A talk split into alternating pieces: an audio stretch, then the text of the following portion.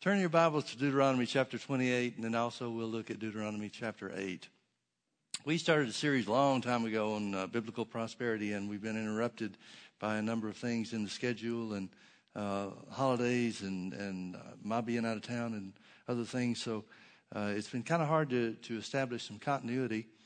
Um, more than anything else, we're trying to, uh, well, it seems that, that we've been led to, to teach standalone messages rather than to build precept upon precept. Tonight, I want to try to do the same thing again. I'll remind you that in Deuteronomy chapter 28, Moses is speaking to the people, the children of Israel, after they've spent 40 years wandering in the wilderness. We'll talk about why they did and where they made the mistakes earlier on. But he's trying to encourage them, giving them, he knows he's going off of the scene. He knows his, his death is uh, uh, soon approaching. And that Joshua is going to be taking over in his place as the leader of the children of Israel. And so he's trying to give uh, warning and instruction and exhortation to the uh, children of Israel so that they can take, it, take uh, possession of the promised land that their fathers, mothers and fathers, the previous generation did not do 40 years before. And notice he says in Deuteronomy chapter 28, beginning in verse 1, And it shall come to pass, if thou shalt hearken diligently unto the voice of the Lord thy God, to observe and to do all of his commandments, which I command thee this day, that the Lord thy God will set thee on high above all the nations of the earth. And all these blessings shall come on thee and overtake thee, if thou shalt hearken unto the voice of the Lord thy God. One translation says, if you'll hearken unto the voice of the Lord thy God, and only unto the voice of the Lord thy God. Well, we know that's got, that's got to be, uh, whether that's uh, uh, an accurate translation, uh, literal translation of the, uh, of the original text or not, we know that the principle is sound because he talks about if you go after other gods then you'll perish and, and so forth. Now, if we skip down a little bit and see what blessings he's talking about, verse 3 Blessed shalt thou be in the city Blessed shalt thou be in the field. Blessed shall be the fruit of your body and the fruit of your ground and the fruit of your cattle, the increase of thy kind and the flocks of thy sheep. Blessed shall be the basket and the store. Blessed shalt thou be when thou comest in and blessed shalt thou be when thou goest out. The Lord shall cause thine enemies that rise up against you to be smitten before your face. They shall come out against you one way and flee before you seven ways. The Lord shall command the blessing. Notice this is as a result of hearkening unto his commandments, keeping his word. The Lord shall command the blessing upon thee in thy storehouses, and in all that thou settest thine hand unto. And he shall bless thee in the land which the Lord thy God giveth thee. The Lord shall establish thee a holy people unto himself, as he has sworn unto thee, if thou shalt keep the commandments of the Lord thy God and walk in his ways. All the people of the earth shall see that thou art called by the name of the Lord, and they shall be afraid of thee. And the Lord shall make thee plenteous. Everybody say plenteous. It means more than enough, doesn't it? And the Lord shall make thee plenteous in goods, in the fruit of thy body, and in the fruit of thy cattle, and in the fruit of thy ground, in the land which the Lord sware unto thy fathers to give thee. The Lord shall open unto thee his good treasure, the heaven, to give the rain unto thy land in his season, and to bless all the work of thine hand. And thou shalt lend unto many nations, thou shalt, and thou shalt not borrow. The Lord shall make thee the head and not the tail, and thou shalt be above only, and thou shalt not be beneath, if thou hearken unto the commandments of the Lord thy God, which I command thee this day to observe and to do them. And thou shalt not go aside from any of the words which I command thee this day, to the right hand or to the left, to go after other gods to serve them. Notice that the Bible indicates that the blessing of the Lord comes as a result of keeping or obeying the word of God and those blessings include all kinds of good things, including provision. Turn with me now to Deuteronomy chapter 8. Deuteronomy 28 is kind of the summarization of some of the things that Moses said earlier to the children of Israel. Most of the book of Deuteronomy is Moses' farewell address. And he's already identified and specified certain things about the promised land that they're going into and encouraging them, the encouragement that he gives them to take the land. So let's start reading in Deuteronomy chapter 20, uh, I'm sorry, Deuteronomy chapter 8, in beginning in verse 6. Therefore shalt thou keep the commandments of the Lord thy God to walk in his ways and to fear him. For the Lord thy God bringeth thee into a good land, a land of brooks of water, of fountains and depths that spring out of valleys and hills, a land of wheat and barley and vines and fig trees and pomegranates, a land of olive oil and honey a land wherein thou shalt eat bread without scarceness, Thou shalt not lack anything in it, a land whose stones are iron, and out of whose hills thou mayest dig brass. When thou hast eaten and art full, then thou shalt bless the Lord thy God for the good land which he has given thee.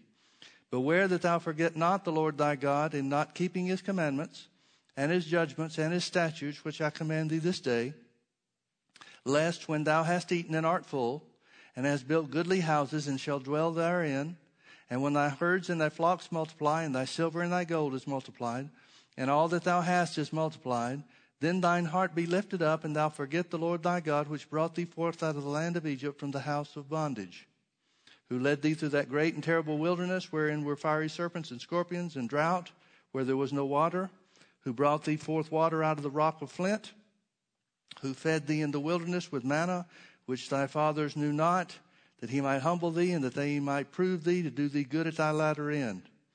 And say in thine heart, here's the warning, don't do this, don't forget God, and say in your heart, My power and the might of my hand has gotten me this wealth.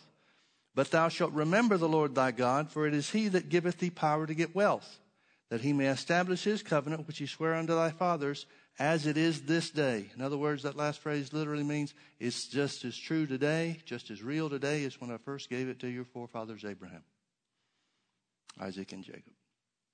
Now, Deuteronomy chapter 8 enumerates a lot of things that God intends and God wants, and, and is, uh, let's say it this way, that is the will of God for them to possess as a part of the promised land. Now, God never changes.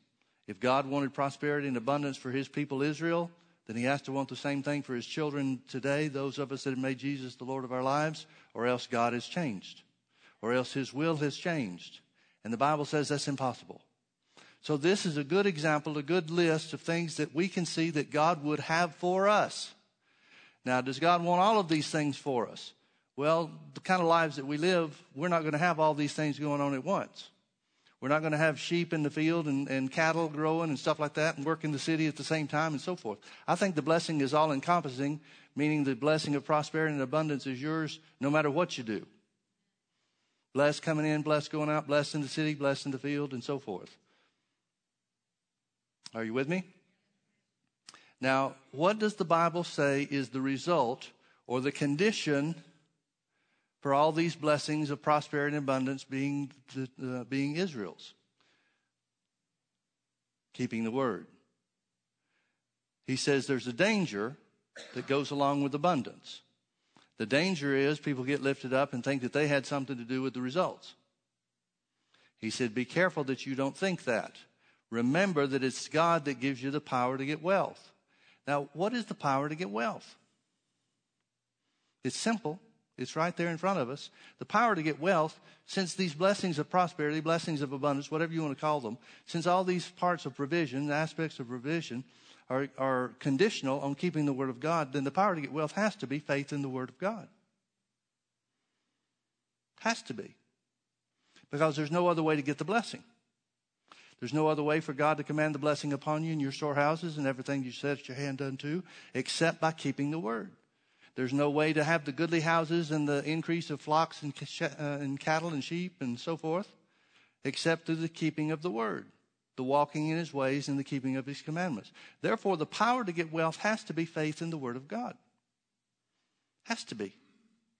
There's no other possibility. Now, let me ask you a question. This point in time in Deuteronomy chapter 8, Deuteronomy chapter 28, is after the children of Israel have been walking around in the wilderness for 40 years. Have they been in the promised land? Nope, never set foot there. How does Moses know all the stuff that's there? How does he know? It's not 40 years of experience that's brought him that knowledge. This has to be knowledge that he had before he ever got to the promised land 40 years earlier. In other words, this cannot be new information to the children of Israel.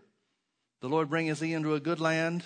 Let me go back to about verse uh, Verse 7 For the Lord thy God bringeth thee into a good land, a land of brooks of water, of fountains and depths that spring out of valleys and hills, a land of wheat and barley and vines and fig trees and pomegranates, a land of olive oil and honey, a land wherein thou shalt eat bread without scarceness and shalt not lack anything in it, a land whose stones are iron and out of whose hills thou mayest dig brass. How does he know all that stuff's in the promised land if he's never been there? Do you understand the point that I'm trying to get to? These are things that God has revealed to him before they ever left Egypt about the land that he was taking them to. God told him, even standing before the burning bush, about the promised land. He told him it was a land where the Canaanites were, and the Hittites, and the Amorites, and Amalekites, and whatever other groups of people who were there. Big long list of people in that land.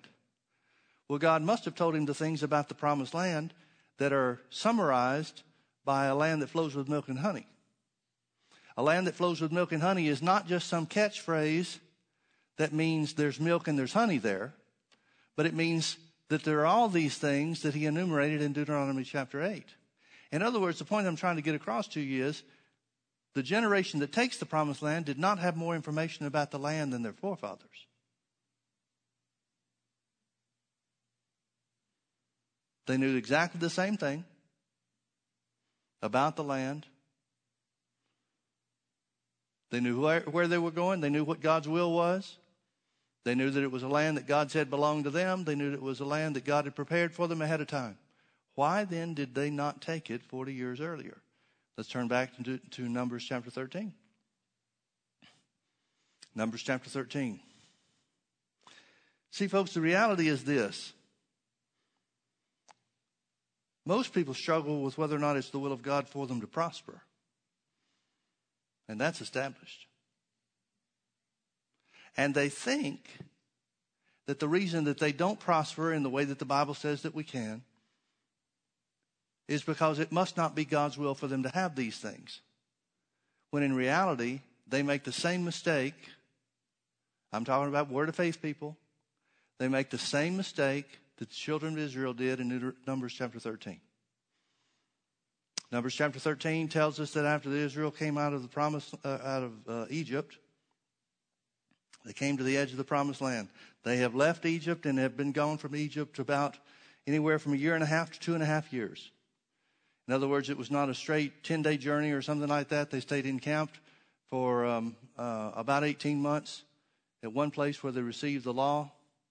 It took a while for, for the children of Israel to be taught the law, to hear about what the commandments of God were. And so it's been about two and a half years since God led them forth out of Egypt through the parting of the Red Sea and so forth until they get to the edge of the promised land. Now, when they get to the edge of the promised land, Moses takes 12 spies, one from each of the 12 tribes of Israel. Let's start reading in verse uh, 17. And Moses sent them to spy out the land of Canaan and said unto them, Get you up this way southward and go up into the mountain and see the land, what it is, and the people that dwell therein, whether they be strong or weak, few or many and what the land is that they dwell in, whether it be good or bad, and what cities they be that they dwell in, whether in tents or in strongholds, and what the land is, whether it be fat or lean, whether it be wood therein or not, and be ye of good courage and bring of the fruit and of the land. Now the time was the time of the first stripe of grapes. Now let me ask you a question. What is Moses saying? Is he saying, Go into the land and see what this place is that God wants us to take. If that's the case, why would he have told them it's the land of milk and honey? Why would he have told them, given them information that intimated that this was a land that was a good land? No, Moses is saying, go see if it's not what I told you it was. Go see for yourself if it's not what I told you it was? What had he told them that it was? Well, if he didn't tell this generation, Numbers 13 generation, the same thing that he told their, their sons and their daughters in Deuteronomy chapter 8, then he did them a disservice. He's trying to get them to see this land is everything God promised that it would be. This is great. Let's take this. This is a wonderful place that God's provided for us. But what do they do? Well, they went and spied out the land. We won't read the whole thing, but we'll skip down a little bit. Um, verse 25. Skip down with me to verse 25. And they returned from searching of the land after the 40 days. And they went and came to Moses and to Aaron and to all the congregation of the children of Israel under the wilderness of Paran to Kadesh and brought back word unto them and unto all the congregation and showed them the fruit of the land. They brought back a cluster of grapes that the Bible says that they had to was so big that they had to carry it on one stick or a staff between two people. They brought back pomegranates and other things that they could bring back to show the people. So they showed them the fruit of the land, and they told him and said, We came into the land whither thou sentest us, and surely it flows with milk and honey, and this is the fruit thereof. This is the fruit of it. In other words, they're saying it is just exactly what you told us that it would be. And this is the proof so that everybody will see. It's exactly what you told us it would be. Now, again, if he's told them something other than he told their children in, in Deuteronomy chapter 8, which, again, I'll make the point, he does not have additional information in Deuteronomy chapter 8 by having been in the land. He's never seen it. And it doesn't make sense that God would tell the children what the land was and the specifics of the land and not tell that to the forefathers. Why would he give the information to the children and not the fathers? Why would he give it to one generation and not the other generation, the first generation? Doesn't make sense, does it? That's not the way God works. God's not going to give the children one bit of information that the fathers didn't have, because then if the children are able to take something that the fathers couldn't take, the fathers would have an accusation against God. Well, if we had only known what it was, then yeah, we would have taken it too. No, God deals with people equitably. He deals with people equally. So this is what the children of Israel are saying. The 12 spies are saying before all the congregation. They told him and said, We came into the land whither thou sentest us, and surely it flows with milk and honey, and this is the fruit of it. Nevertheless, the people be strong that dwell in the land, and the cities are walled and very great. And moreover, we saw the children of Anak there. If you go back into and where God first started talking to Israel about the promised land, you'll find out that all the people they talk about here are the ones that God told them were there already. Shouldn't have been a surprise. The Amalekites dwell in the land of the south, and the Hittites and the Jebusites and the Amorites dwell in the mountains, and the Canaanites dwell by the sea, by the coast of Jordan. Why would Moses want them to know that the people he said were there were really there? To come up with a strategy to take the promised land. What did they take it as? The 12 spies took it as proof that we can't do it because all these people are there. Well, God's already told them all those people are there. Shouldn't have been a surprise. They shouldn't have let the circumstances change their thinking one little bit because they already knew that the children, these uh, Amalekites and Amorites and so forth, were there. Verse 30 And Caleb stilled the people before Moses and said, Let us go up at once and possess it, for we are well able to overcome it. But the men that went up with him said, We are not able to go up against the people, for they are stronger than we. And they brought up an evil report of the land which they had searched unto the children of Israel, saying, The land through which we have gone to search it is a land that eateth up the inhabitants thereof, and all the people that we saw in it are men of great stature. And there we saw the giants, the sons of Anak, which come of the giants, and we were in our own sight as grasshoppers, and so we were in their sight. Let's keep reading down to chapter 14. And all the congregation lifted up their voice and cried, and the people wept that night. And all the children of Israel murmured against Moses and against Aaron, and the whole congregation said unto the men, Would God that we had died in the land of Egypt, or would God we had died in this wilderness? And wherefore has the Lord brought us unto this land to fall by the sword, that our wives and our children should be a prey? Were it not better for us to return unto Egypt? And they said one to another, Let us make a captain, and let us return unto Egypt. Why did the children of Israel not take the promised land? Well, the easy answer is unbelief. They brought up an evil report. Well, what is an evil report? An evil report is anything that says the word of God's not true. God considers that evil in his sight. But let's get a little bit more practical about things. Why did they not take the promised land? The answer is very simple, and that is they refused to accept change.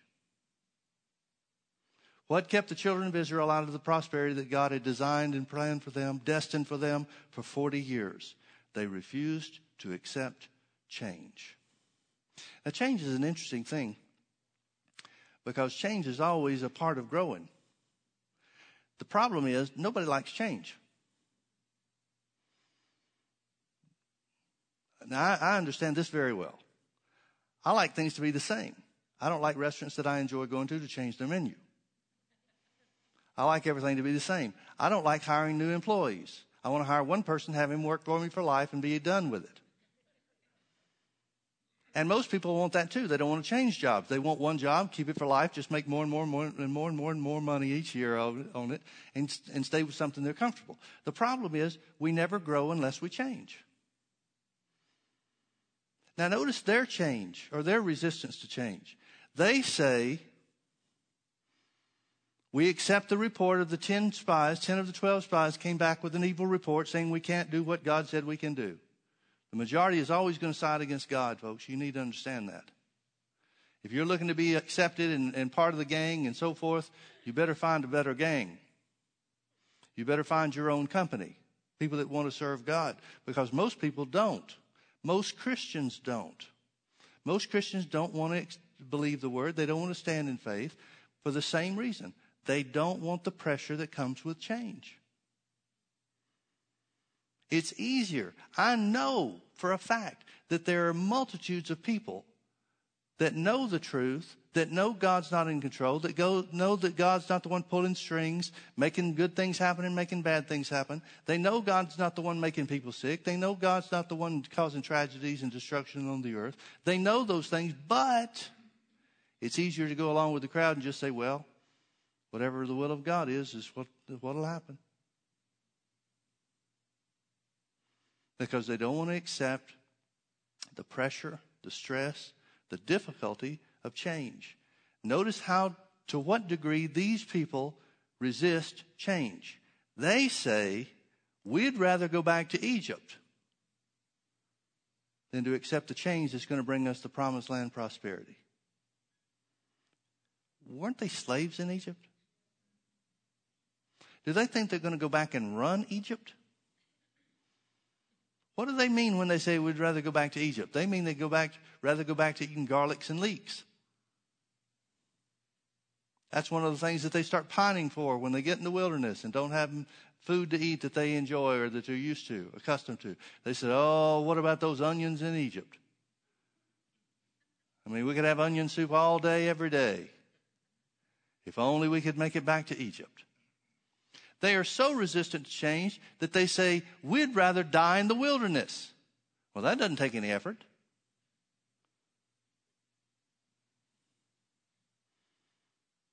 Folks, what I want you to understand is this your prosperity depends on your change. Your prosperity depends on your change, your willingness and your ability to change. Now, change is an interesting thing because change depends on one, well, it's really two things, but they go together and that is strength and courage. Strength and courage. Without those, nobody changes. Nobody changes. You know, it's an interesting thing. If you go to Romans chapter 12, I'm, I'm not telling you to, but if you look at Romans chapter 12, you'll find out that one of the first things that God tells the believer to do is to change his thinking. Romans 12, 2, be not conformed to this world, but be transformed by the renewing of your mind that you may prove or experience what is the good and acceptable and perfect will of God. God commands by the Holy Ghost for the believer, those that have already made Jesus the Lord of their lives, the Christian. The number one thing that he needs to do is to change his thinking. How many Christians do you know that do that? Pretty small number. Extremely small percentage. Why? It's clearly spelled out in the Word. Why not? Because nobody likes to embrace change because change takes strength and courage. Now turn with me over to Joshua chapter 1. 40 years go by. They spend those 40 years wandering in the wilderness. Moses comes to the end of his life. God takes him up into the mountain and buries him. I'm so glad we don't know where Moses' grave is. Probably another place for the Jews and the Arabs and the Muslims to fight over. Let's start reading in Joshua chapter 1, verse 1. Now, after the death of Moses, the servant of the Lord, it came to pass that the Lord spake unto Joshua the son of Nun, Moses' minister, saying, Moses, my servant, is dead.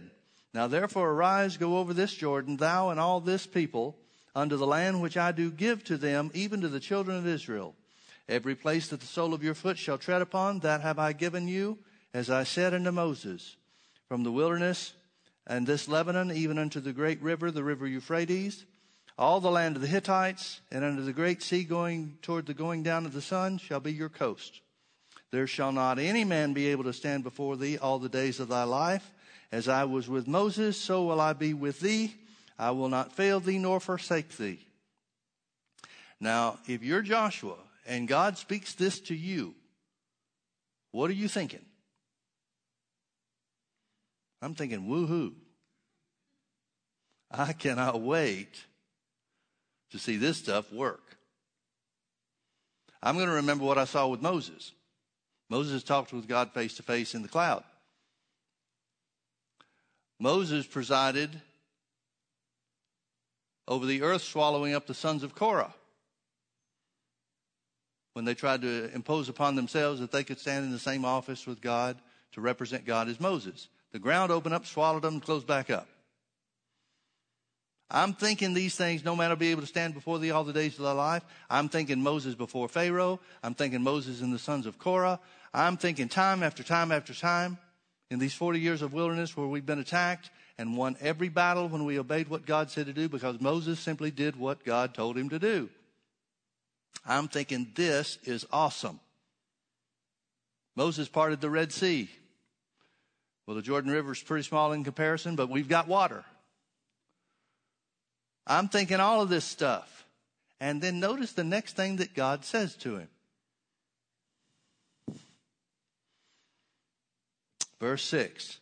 As soon as he's told him, No man shall be able to stand before thee all the days of thy life, as I was with Moses, so I will be with thee. I will not fail thee nor forsake thee. Never leave you, never let you down. Therefore, verse 6 Be strong and of good courage. Why? Why do we need to be strong and of good courage if God's going to do everything like He did for Moses? Because God didn't do everything for Moses the way we think He did. So be strong and of good courage. For unto this people shalt thou divide for an inheritance the land which I swear unto thy fathers to give them. Only be thou strong and very courageous, that thou mayest observe to do according to the law, all the law which Moses my servant commanded thee. Turn not from it to the right hand or to the left, that thou mayest prosper whithersoever thou goest. This book of the law shall not depart out of thy mouth, but thou shalt meditate therein day and night, that thou mayest observe to do according to all that is written therein. For then thou shalt make thy way prosperous, and then thou shalt have good success. What's he telling him? Verse 8, he's saying, change the way you think. Think what the word says instead of the way you're normally accustomed to thinking. Change your thinking. First thing he tells Joshua after telling him, I'll be with you just like I was with Moses, he says, Be strong and very courageous. Be strong and of good courage. And he says, Change your thinking. Verse 9 Have I not commanded thee? Be strong and of good courage. Be not afraid, neither be thou dismayed, for the Lord thy God is with thee whithersoever thou goest. Now, there's a Hebrew phrase here, and forgive the the attempt at, trans, uh, at uh, pronunciation. The word strong is the word kozak. The word courageous is almatz. So kozak almatz, again, forgive the attempt at, at uh, pronunciation, is a phrase that's used over and over and over again in Scripture. Kozak almatz. It means be strong and of good courage. Strength and courage are not the same things. Most of the time when it's used in Scripture, this phrase, Kozak Almatz, it's in connection with a time of promotion. David told Solomon, be strong and of good courage when he turned the kingdom over to him. God said it to certain people, the prophet said it to certain people, and almost in every case, not, not everyone, but in most cases, this phrase, Kozak Amats, is used in relation to a promotion. Be strong and of good courage. Be strong and of good courage. Now, what's the difference between strength and courage? Well, strength means ability. Courage means willingness to use it. Winston Churchill said that World War II was totally unnecessary. That when Hitler first crossed the river over into the Rhineland, invaded the Rhineland. He said if, Israel, if uh, uh, England and the Allies had met Hitler there, they could have stripped him of his power. done away with his political position as the head of the German state, and World War II would have been totally avoided. And it wasn't a matter of not having the strength or the military might to stop him there before he got a foothold in so many other countries. It was that there was no political will to use the military might to stop what turned out to be one of the greatest disasters in the history of the world. We see some of the same things happening today. America could stop the rise of Islamic terrorism, really without a whole lot of difficulty. But there's no political will to use the might of the military. If you happen to see some of the president's speech on Sunday night, that was emphasized in great detail. So strength alone is not enough. There has to be the courage or the will to use the strength. And now notice what God told Joshua. Chazak Ametz. Be strong and of good courage. Now, this is not the first time Joshua's heard that. Turn back with me to Deuteronomy chapter 31.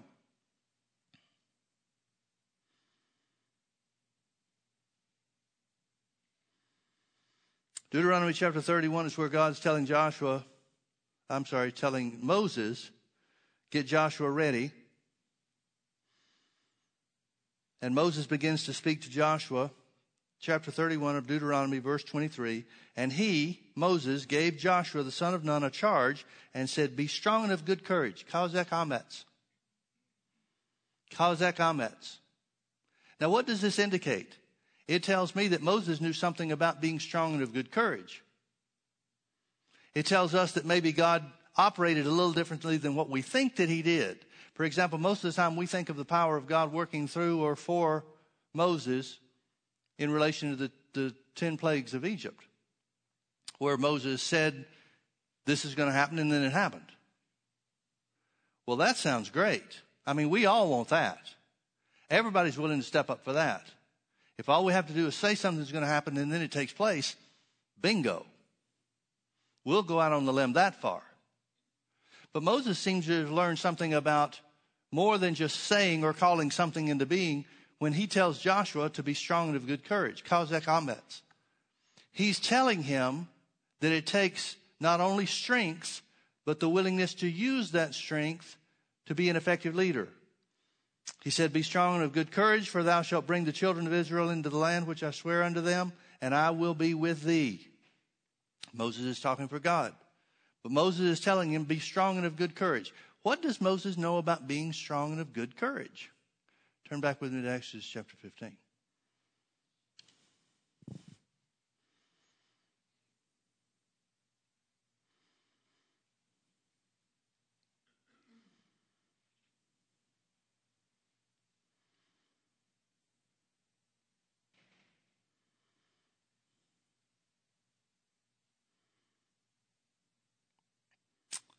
Oh, I've got the wrong reference. Where did they cross the Red Sea?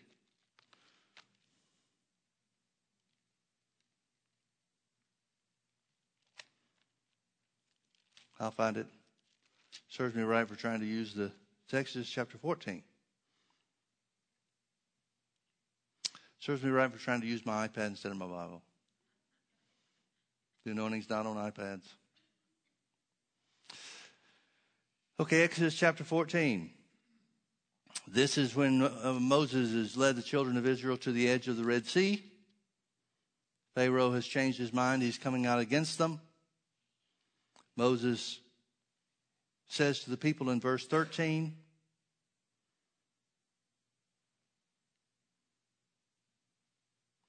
And Moses said unto the people, Fear ye not, stand ye still and see the salvation of the Lord. For he will show unto you this day, which he will show unto you this day, for the Egyptians whom you have seen today, you shall see them again no more. The Lord shall fight for you, and you shall hold your peace. And the Lord said unto Moses, Wherefore criest thou unto me? Speak unto the children of Israel that they go forward. Moses is hemmed in. He's got mountains on one side, mountains on the other side, and the Red Sea behind him or in, front of him. On the um, the only way that there is is the Red Sea. So Moses says to the people, "Sounds good, sounds strong being the good leader. Don't worry, people.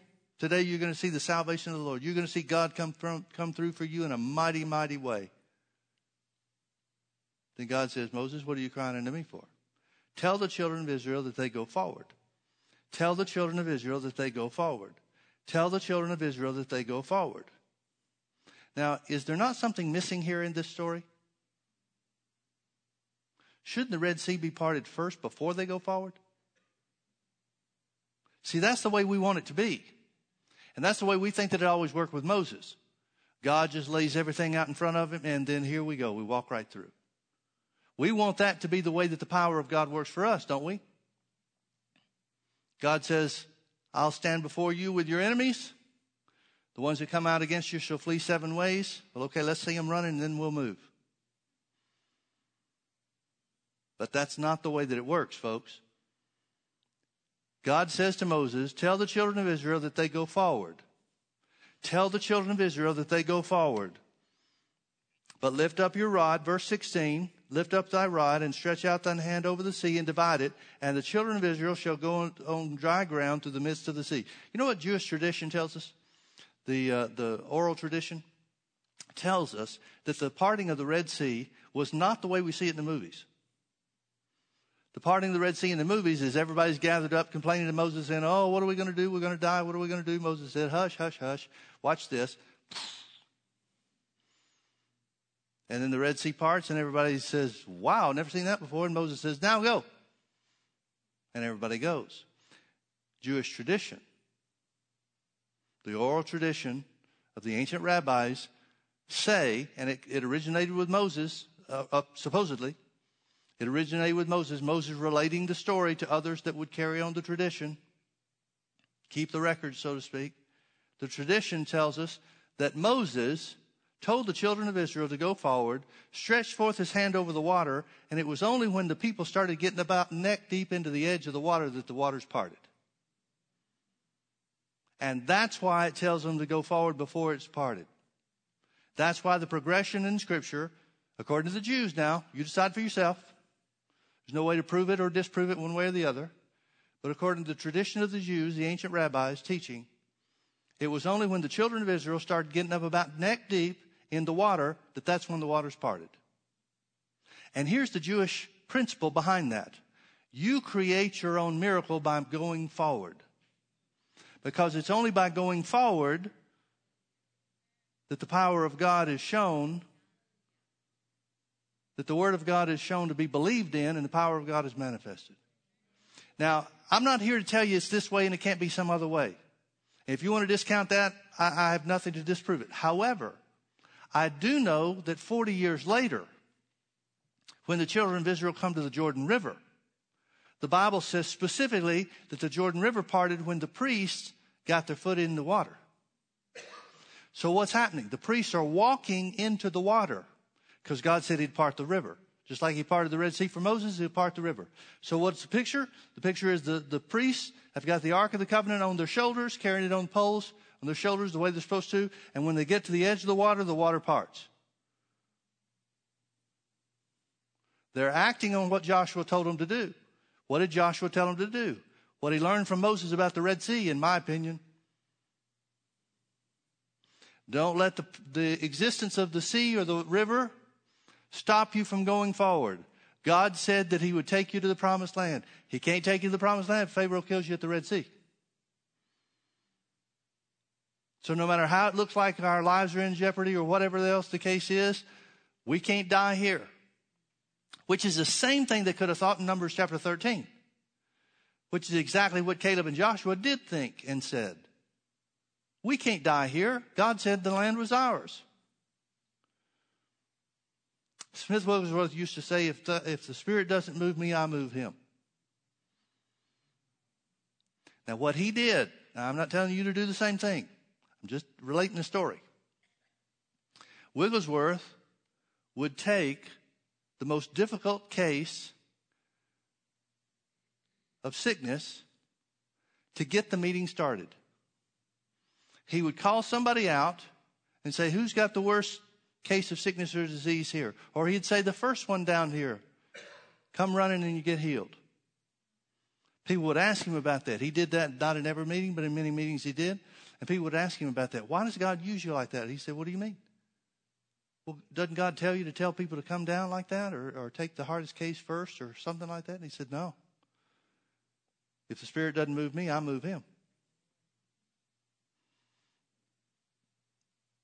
In other words, he's making a demand on the power of God being manifest. Well, then, Pastor Mike, why don't we do that today? Because he was doing it in accordance with his office. If you stood in the same office as he did, you could do that. I don't. Do you? If so, come on down here and heal the hardest case. But see, some of us have tried that in the flesh and we failed because it doesn't work in the flesh.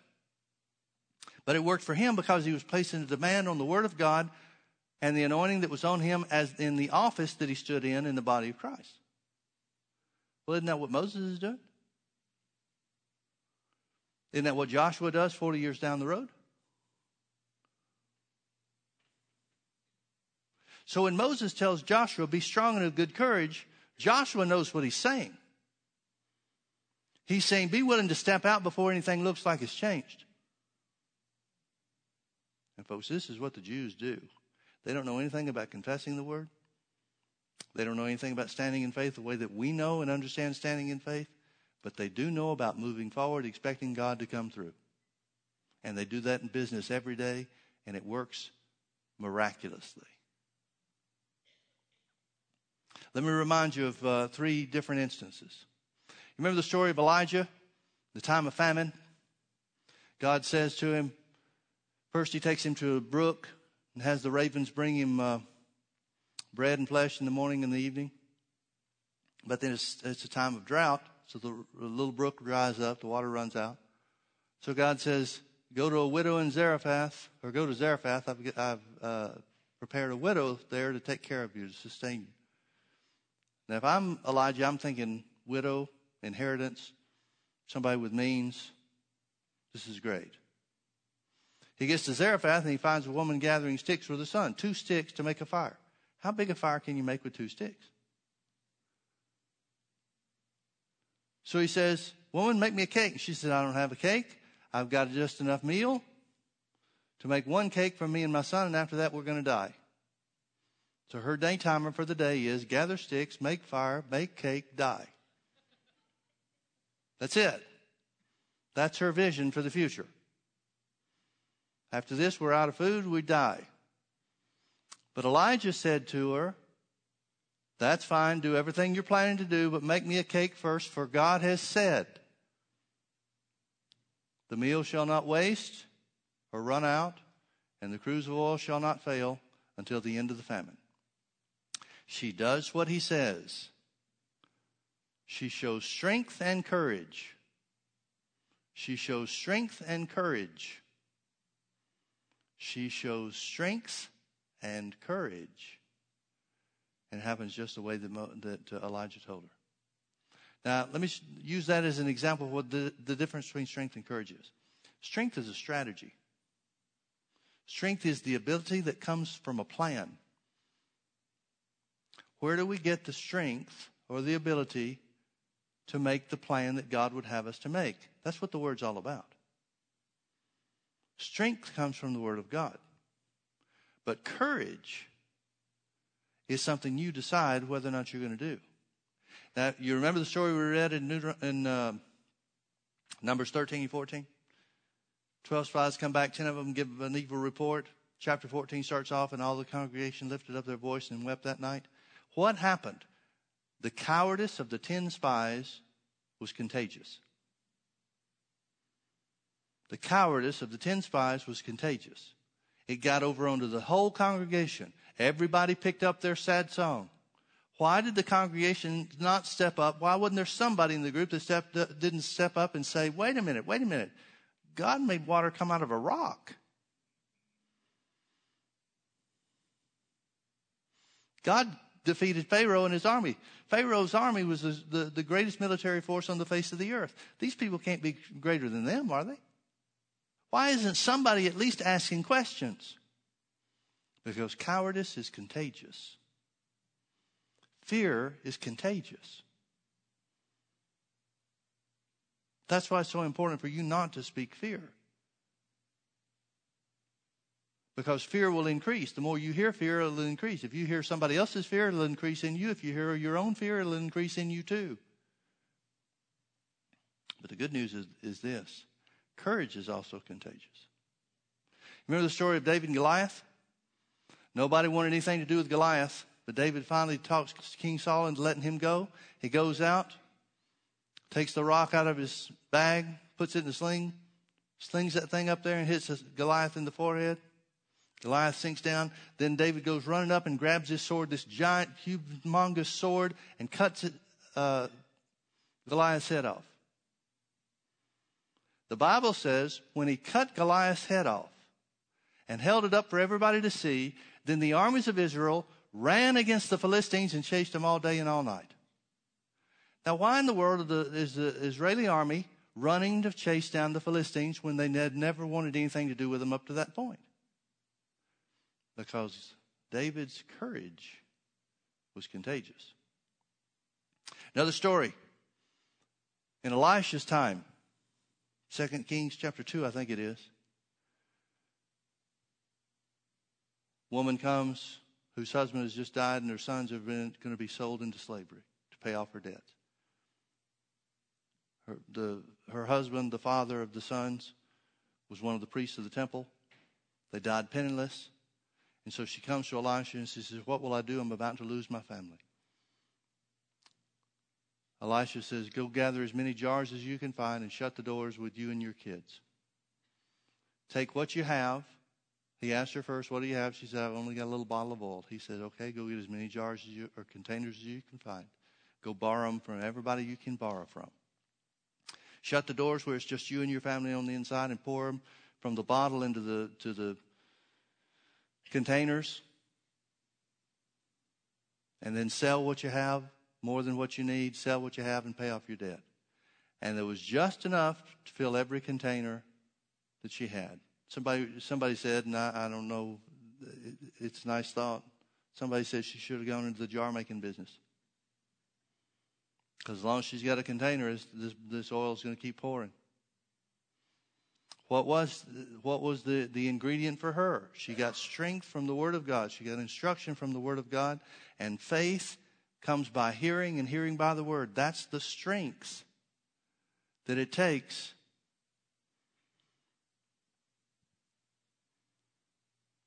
to add courage to. She had strength from the Word of God and the courage, the strength of character, the willingness to do what was necessary to fix her problem. See, a lot of people have the Word, they say, Well, I just don't know what I ought to do, Pastor Mike. Have the courage to believe it, have the courage to act on it. I don't know if you know this or not, but God commands you to give first. Nowhere does the Bible say that God will open the windows of heaven unto you so you can tithe. It says, Bring all the tithe in the storehouse and prove me if I won't open the windows of heaven. The principle of Luke 6:38 is give and it'll be given unto you. Not God will give you so you can give.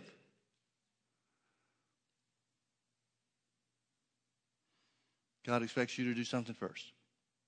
Finally, the third example that I want to give you is in Luke chapter 5 where Jesus borrows the boat of Peter and John, pushes out from shore a little bit and teaches the people by the seaside. After he finishes teaching, he says to Peter, launch out into the deep and let down your nets for a catch of fish. Peter says, Master, we worked all night long. We fished when you're supposed to fish, the time of day when you're supposed to fish, and we didn't catch anything. Nevertheless, at thy word, I will let down the net. What happened? Peter used strength and courage. Where did he get the strength from? The word of God. There was something about this man's preaching, something about Jesus' preaching that Peter has just listened to, sitting next to in the boat, that made him willing to do what he told him to do when he's when as far as Peter's concerned, this guy didn't know anything about fishing. He changed his thinking about fishing to act on the word, got one of the greatest financial blessings that he'd ever had in his life. He got a net breaking, boat sinking load of fish. Folks, your prosperity is tied to your strength and courage Your prosperity is tied to your strength and courage. The power to get wealth is this courage to believe and act on God's word. But God's waiting for you to take the step. God's waiting for you to move first. God's waiting for your foot to touch the edge of the water. He's not going to let you sit up on the shore, on the hillside, and wait for the water to part and then walk down through it. He's waiting for you to make your move. And this is what the Jews get. Jews understand this. Folks, change is a part of life. Embrace change and prosper. Embrace change and prosper. Resist change and spend 40 years in the wilderness. Amen. Let's pray. Father, we thank you for your word. We thank you that it's true. Thank you, Father, for the privilege that we have to be doers thereof. Lord, we love you. We thank you that it's your will for each of us to have abundance. We thank you for the strength that the Word of God provides us because faith comes by hearing and hearing by the Word of God. And faith is the power to get wealth. Thank you, Father, that as we act in line with your Word, in obedience to what you've spoken to us in the written word of God and also the things you've spoken to our hearts. We thank you, Father, that your provision, the fullness of your will, comes to pass in our lives. As we change our thinking, Father, to be in line with your thinking in your word, I thank you that we experience your blessing and your prosperity because it is your will. In Jesus' precious name, amen. Amen. God bless you. Thank you for being with us.